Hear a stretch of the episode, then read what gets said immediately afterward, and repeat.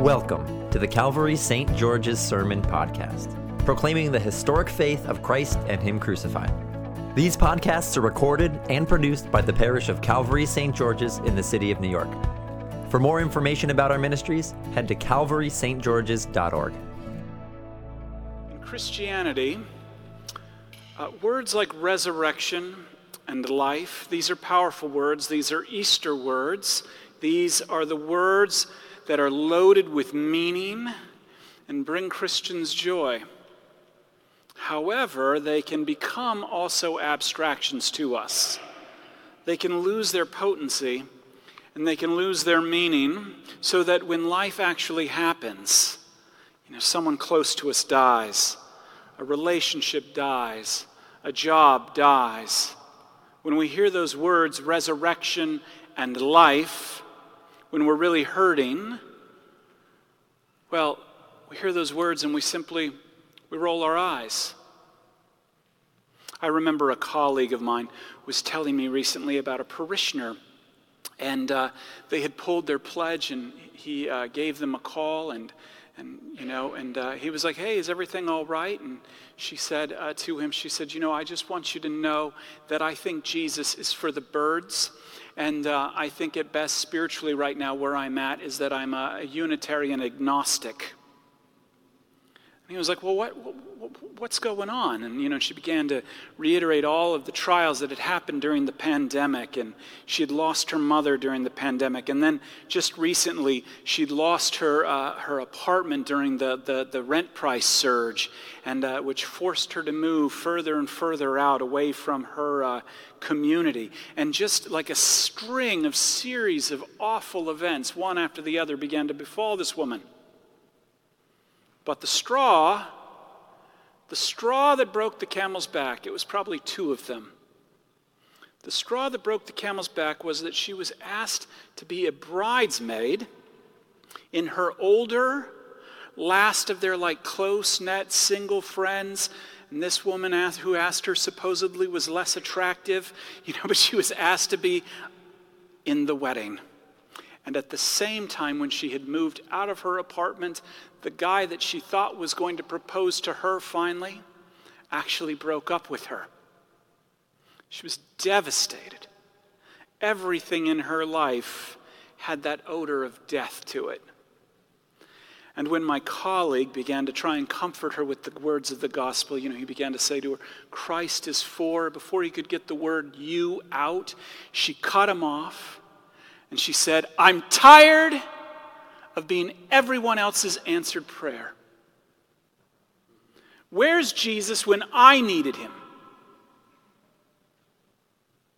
Or, in other words, Lord, if you had only been here, our brother would not have died. Have you ever asked that question of Jesus? You know, the dark part of life and pondered that question. When times got tough, the idea, the abstraction of resurrection and life sort of lost its meaning. Jesus had a deep, deep, very close relationship with Lazarus and his sisters. If you recall earlier, Mary and Martha had uh, entertained Jesus in their home.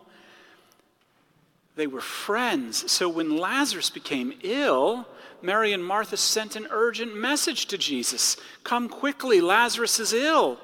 Your friend is sick. And the hope in that request is the same hope we all would have when we call upon Jesus. The hope is the same hope my colleague's parishioner had had in Jesus. Jesus, I need something urgent. And I'm desperate.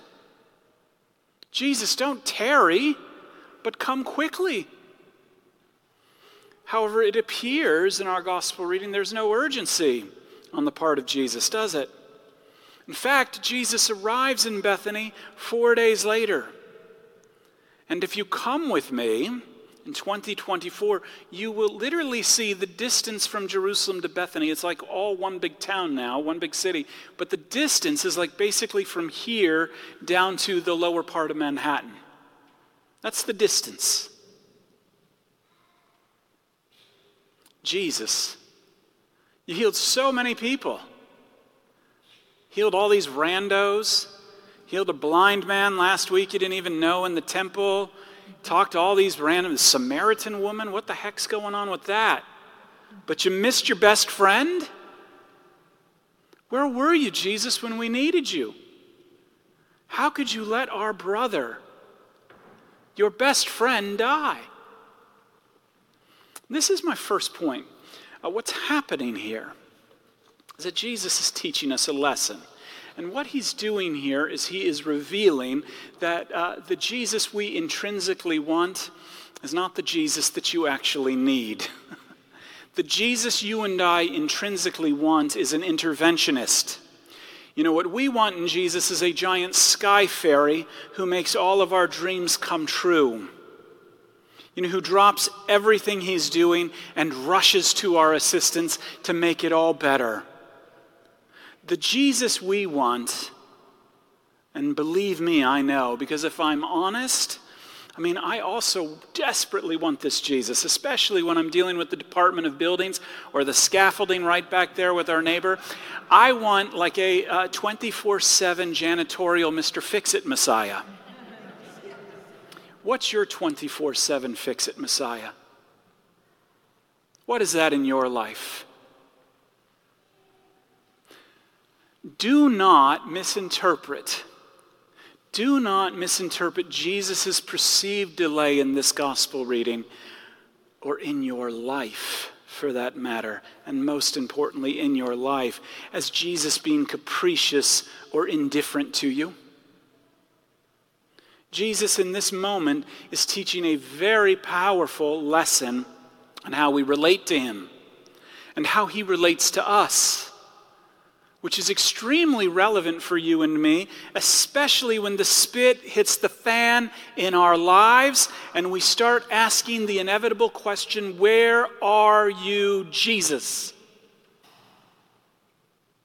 What Jesus is doing is taking Mary, he's taking Martha, he's taking the crowds, he's taking you and me in this miracle from resurrection and life as an abstract concept we throw around. And if you're ever in a church and they've dropped the definite article in a service from, uh, they just say the re- they just say resurrection and life as opposed to the resurrection and the life, get out of there. But he's taking it because they're dealing in abstractions. And what he's doing is he's taking this abstraction and he's making it very, very specific. Jesus is going to take all of us to faith in Him. Notice Jesus says, Your brother will rise again. And Martha throws out the doctrinally correct, abstract Sunday school answer I know he will rise, the resurrection on the last day. And what Jesus knows in that moment, Jesus knows that the answer, that abstraction, is not comforting to her or you and me when we are grieving the loss of something so important. When you're grieving the loss of something that's keeping you awake at three in the morning and shaking the very foundation of your Christianity hey, God never gives you more than you can handle, that is an abstraction and it's not helpful. What Jesus is teaching in this miracle, the point of the delay, and then the subsequent death of Lazarus is Jesus is taking us beyond the abstract hope one day to the hope here and now in Him by the power of the Holy Spirit. Jesus is revealing himself to Martha as the object of her faith and hope now. And the same is for you. Jesus says, I am the resurrection and the life. Those who believe in me, even though they die, will live. And everyone who lives and believes in me will never die. Martha, do you believe this? St. George's, do you believe this? Hear me. If Jesus would have rushed to Bethany, you know, got the fastest donkey he could have found and galloped off, he could you picture it? Anyway, but uh, I'm on my way. But anyway, um, but he would have spared. He would have spared Mary and Martha their grief. He would have spared his friend Lazarus the agony of death. But they wouldn't have thought any more of him than Jesus was just some like great prophet who received what he asked of God. However, Jesus is so much, so much more. Do you believe this? Do you believe this? I mean, notice what he's done over the last several weeks in these very long gospel readings. He brings this Samaritan woman along to the point where she goes back and evangelizes her village. Come, te- come see a man who told me everything about myself. He takes this blind man and he gives him sight and tells him that he is the Messiah. Now he is taking them all to this very place where they will know that he is so much more than simply the Messiah, or sim- simply more than just a prophet. Jesus is so much more than just some sort of prophet. Jesus is so much more than just some sort of dogma and doctrine. Dogma and doctrine are extremely, extremely important, but he is so much more than that. And he is so much more than the sky fairy who answers our very beck and call. Do you believe this? That question, it jumps right off the page of the scripture and right into our ears this morning, and it calls for, by the power of the Holy Spirit, faith. And it creates faith to believe in Jesus in the here and the now when everything in your life seems to be rolling downhill. You've heard that old saying, crap goes downhill. Let me tell you, even more powerfully, grace rolls downhill. And Jesus meets you right where you're at. The living God meets you right where you're at. And in this delay, Jesus is teaching a deeper truth of who he is. That Jesus isn't just simply resurrection and life, but the resurrection and the life. And he does this by letting his friend Lazarus die. Jesus teaches us this powerful lesson by sometimes leaving things as they are in our lives so that we might hear his strangely uncomfortable, comforting question Do you believe this? Do you believe that I am the resurrection and the life when I hear your prayers and it appears like nothing's happened? Let me tell you, he's at work more than you could possibly know. But do you believe in him? You know, do you believe this when I let you die? It's an uncomfortably comforting. And in the difficulty of life, this gospel message is often all we're given. But this is my second point. That ultimately is the crisis of faith.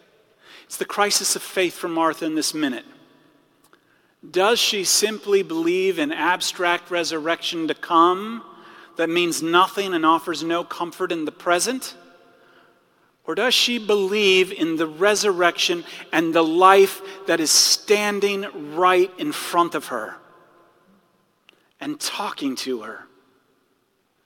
And that's the crisis of faith for you and I as well to believe in Jesus when things get tough and trust Jesus with something so elusive, so terrifying, so unknown as your very life, I mean, as your very death. I mean, trust Him with your life. You trust Him with the little things. You trust Him with the math test. You trust Him with all these other things. But do you trust Him with your death? And all of the many deaths that lead up to it. Do you believe this? Do you believe that Jesus has actually got you? I know when I ask that question, I'm like, ah. Because it means, on a powerful level, to relinquish control. That question, do you believe this, is so important because life, even as a Christian, can be hard, especially when it seems like Jesus is doing nothing. We pray in our Eucharistic prayer that the sacrament we eat, the body and blood of Jesus, we pray during the season of Lent would not be for solace only, but for strength. Not for pardon only, but for renewal.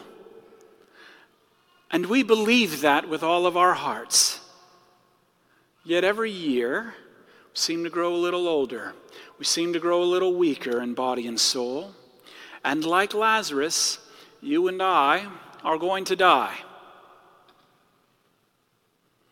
But this is why I love what happens next in our gospel reading. Jesus goes to the tomb. He commands, and this is all a foreshadow of what's about to happen. He commands the stone to be rolled away, and Martha knows that this is a crazy request because, well, with death comes odor. And after four days, I mean, have you ever been around a dead body? After like four days, I mean, that is going to be pungent. That's an odor that you can definitely taste. But you hear, even in her statement, but Lord, there's going to be an odor, her faithlessness. And he doesn't abandon her in that. He speaks right to her faithlessness. And he says, Did I tell you to trust me? and you would see the glory of God? And to all of our faithlessness as well, he reminds us Didn't I tell you to trust me and you will see the glory of God? And then Jesus prays to the Father and then shouts into the tomb, Lazarus, come out. This is a tomb that probably held several bodies, a mausoleum, a family tomb. And Lazarus does. He comes out of that tomb alive. And it's very important. I once heard this that Jesus had to say Lazarus specifically because if he just said come out, all of the bodies in that tomb would have come rock walking out. But in this miracle, Jesus demonstrates something very significant for you and I when we go through the valley of the shadow of death. He demonstrates that your God is the resurrection and the life. We are not dealing with simply abstract stuff and bumper stickers, but we are dealing with the living God whom even death must submit to and obey. That is good news. And this is my third point Jesus. He's not an abstraction. As a matter of fact, by the power of his Spirit, Jesus is here. And Jesus is not only the resurrection and the life, he is specifically your resurrection and your life. Trust him, and you live even though you die. Trust him, and you live in and through your death. Trust him, and you will never die forever. And that is as sure as Jesus himself is risen from the dead and lives and reigns to all eternity. There can be no doubt about it. He is the resurrection, He is the life. Dying in Him, you live.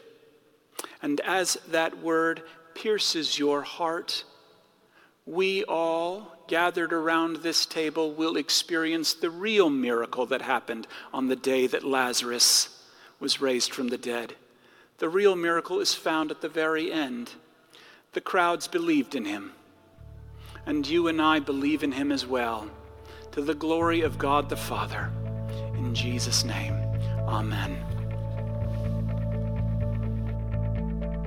Thank you for listening to our sermon podcast produced and recorded at the parish of Calvary St. George's in the city of New York. If you feel led to support the continuing ministry of our parish, we would really appreciate it. You can make a one-time or recurring gift by going to calvarystgeorges.org slash give. Thank you for your support.